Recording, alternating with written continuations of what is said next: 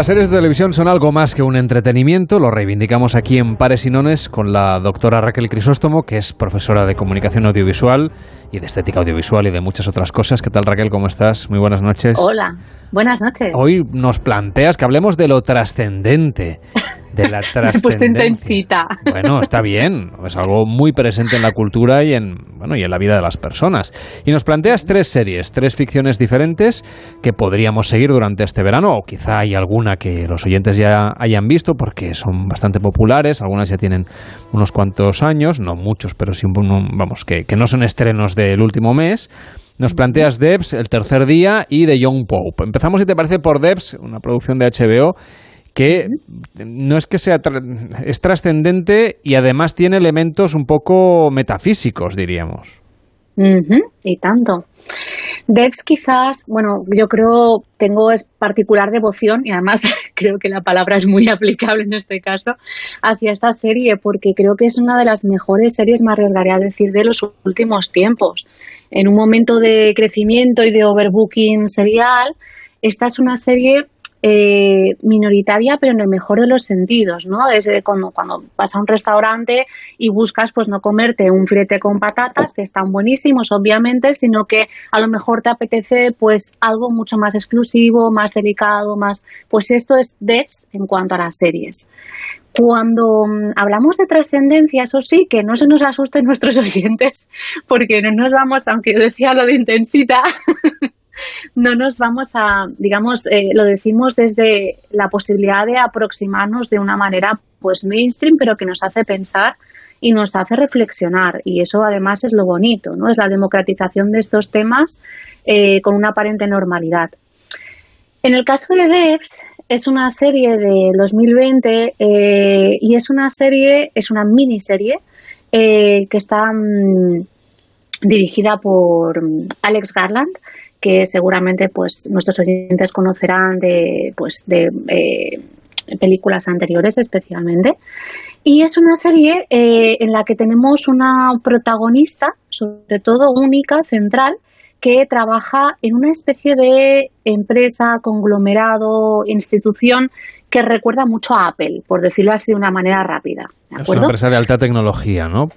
Exactamente. Y es una empresa particularmente hermética, que tiene como un principal líder, jefe, dirigente, y ojo que utiliza incluso la palabra líder, que ya aquí nos da casi casi pistas, que está interpretado por Nico Ferman, que es eh, fantástico en su personaje de, de Forrest, y que bueno, es casi casi como una figura mesiánica.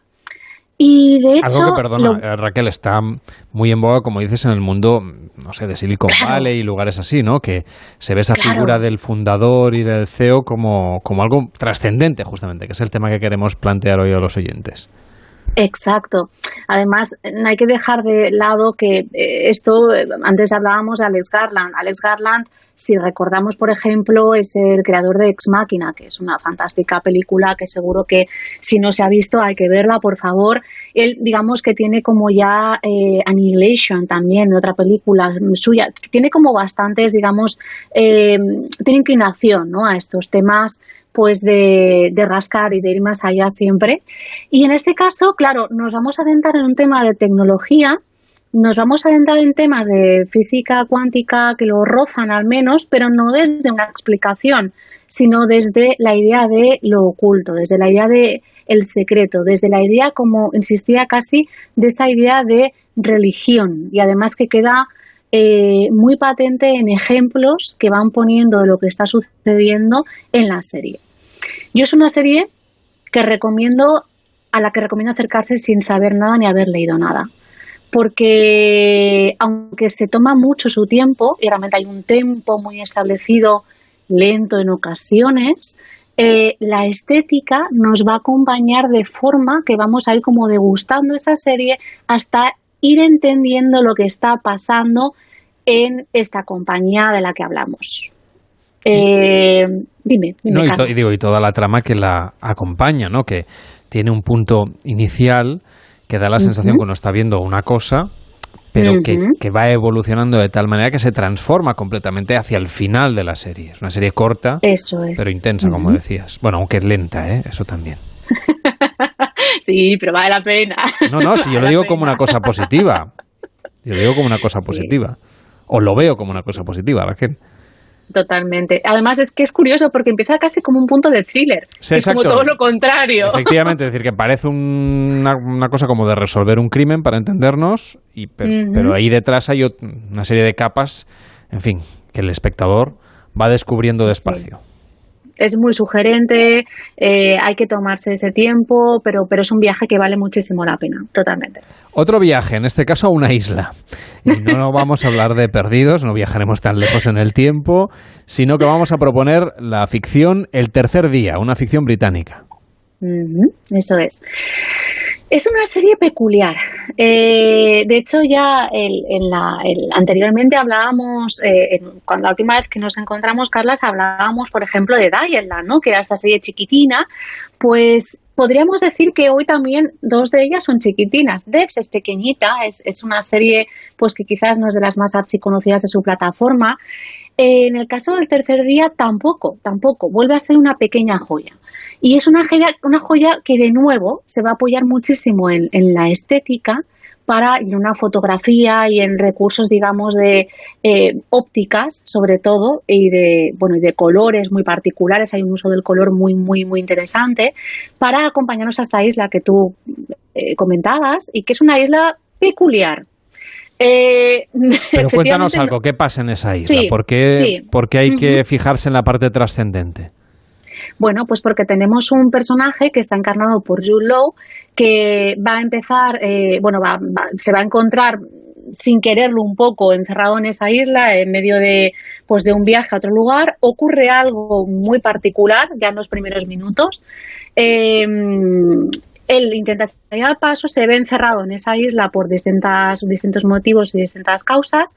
Y eh, va, hay elementos también, hay cuestiones de religión encerrados en esa isla, de una, mm, unos aspectos casi, casi diría yo, míticos que van a hacer que él se plantee muchas cosas y, y, realmente le van a traer bastantes problemas. Eh, yo no sé si, por ejemplo, puedo hacer un pequeño spoiler de la, del primer bueno, sí, danos una pista, danos una pista. si es el primer episodio, yo creo que no es tan grave.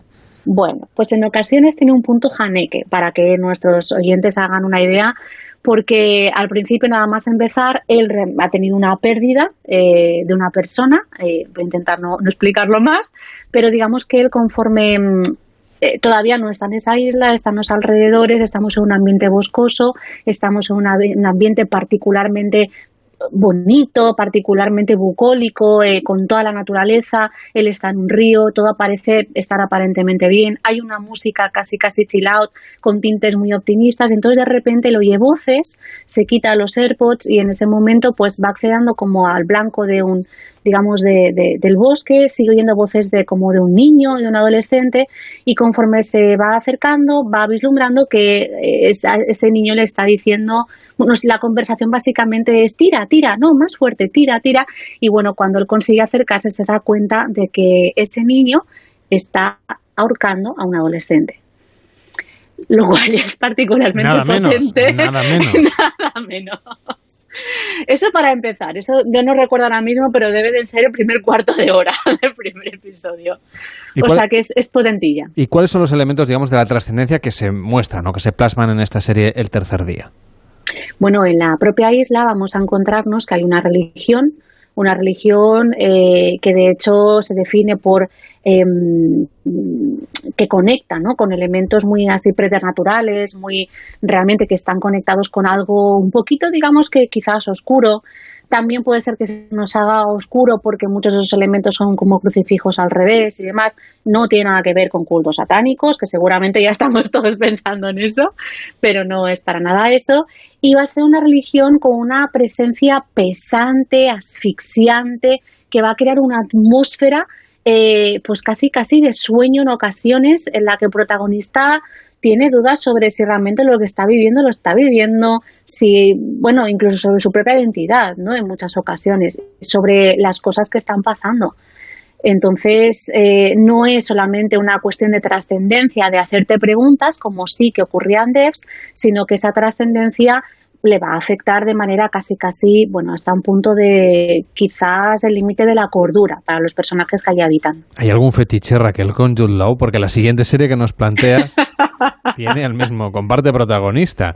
Es de Young Pope, una ficción que también habla de lo trascendente, pero de lo también de lo terrenal, porque nos, nos lleva al Vaticano, nada menos, que siempre es un lugar muy interesante para generar una ficción, básicamente porque hacen falta pocos elementos, pero aquí eh, le, da la vuelta para hablarnos de, bueno, digamos la, a ver cómo lo decimos, eh, el, hecho de mostrarse al mundo, ¿no? En la figura del Papa, en este caso, de este Papa tan particular, un Papa muy joven, por cierto, que pese a ser joven no es que sea muy reformador hacia el progresismo, sino más bien es todo lo contrario.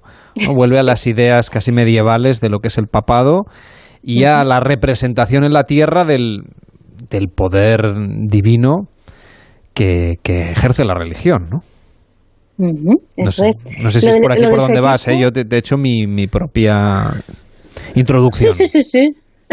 sí, sí, sí, sí, no, no, es muy, por ahí totalmente. A lo del fetiche también, ¿eh? No me he dado cuenta de que las dos, de que las dos propuestas efectivamente están protagonizadas por Jude pero bueno, es, es además es no creo, no creo que sea baladí, ¿no? te, voy a parecer, no te voy a preguntar en cuál te parece más sexy. Yo creo que es bastante obvio. De hecho, es que incluso Sorrentino, que es el creador de, de, de John Pope, en la última temporada, bueno, claro, es muy divertido porque él es perfectamente consciente de a quién tiene por protagonista y lo va a explotar mucho. Digamos, en el momento en que pones al protagonista, al papa, ese joven papa, Lenny Belardo, en Espido, en, la playa, pues yo creo que es bastante obvio, que no es la única que opina así, al menos. no, en el caso de John Pop es muy interesante porque eh, a todo lo que tú comentabas eh, perfectamente, Carla, se, se, le une la cuestión de que, de que es un papa, es el papa más joven de la historia, no es un papa reformador en un inicio, eh, luego van a pasar cosas, obviamente, pero la serie está jugando todo el rato precisamente con la idea de trascendencia, aunque parece que no hablamos de un papa que no recuerdo ahora si es primero o segundo episodio, eh, en confesión dice que es que él no cree en Dios. nada menos, nada menos. Pequeño, pero empezamos bien, empezamos bien. Claro, a lo mejor para un papa. Yo creo que la frase es que él se cree Dios. Claro, claro, absolutamente. Eh, al principio de la serie eh, él, tiene, bueno, es, es un ególatra. Tiene delirios de grandeza, pero elevados a la máxima potencia. Claro, hay un momento que yo invito a los que a mí me gusta particularmente pasar en mis clases y que invito a nuestros oyentes a que lo busquen rápido en YouTube, aunque no vayan a ver la serie, que es ese momento increíble, maravilloso, divertidísimo, que yo creo que habla muy bien del tono ¿no? de, de la producción de Sorrentino, em, en el que él pide una corona, quiere vestirse cuando se ha investido como papa, quiere, que le, quiere utilizar una corona del siglo XIII, creo que es, que hace muchísimos siglos que no se usa precisamente por los ostentosa. Y esa triple corona papal, cuando se la van a traer para que se la disponga y para que realmente pues vestirse ¿no? con toda la cuestión protocolaria, le ponen de fondo el I'm sexy and I know it, que yo creo que es fantástico, porque habla del personaje más claro imposible, vamos. Entonces es ese juego em, en el que, bueno, pues el Papa después hará preguntas conforme avance la temporada, se entenderá a sí mismo mejor, entenderá mejor su identidad, entenderá sus problemitas, porque este Papa tiene issues, y, y bueno, también entenderá sus, em, bueno, pues, pues, pues eso, ¿no? O sea, su sentido de, de la religión, podríamos decir. Pues nos quedamos con esas tres ficciones propuestas hoy para reflexionar sobre la trascendencia. Hemos propuesto The Young Pope, El Tercer Día y Debs. Son tres series de televisión, bueno, de, de plataformas, digamos, para que podamos ver durante este verano, pensando en la trascendencia. Hay que ponerse un poco metafísico aunque también las tres tienen elementos pues de la eso se pueden consumir simplemente como un entretenimiento o podemos fijarnos en algunos de los detalles que nos ha ido planteando Raquel Crisóstomo que por cierto tiene libro y que pueden encontrar los oyentes en cualquier librería se llama El yo en las series gracias Raquel y hasta la próxima. Muy buenas noches. Gracias a vosotros. Buenas noches. En Onda Cero pares y nones Carlas Lamelo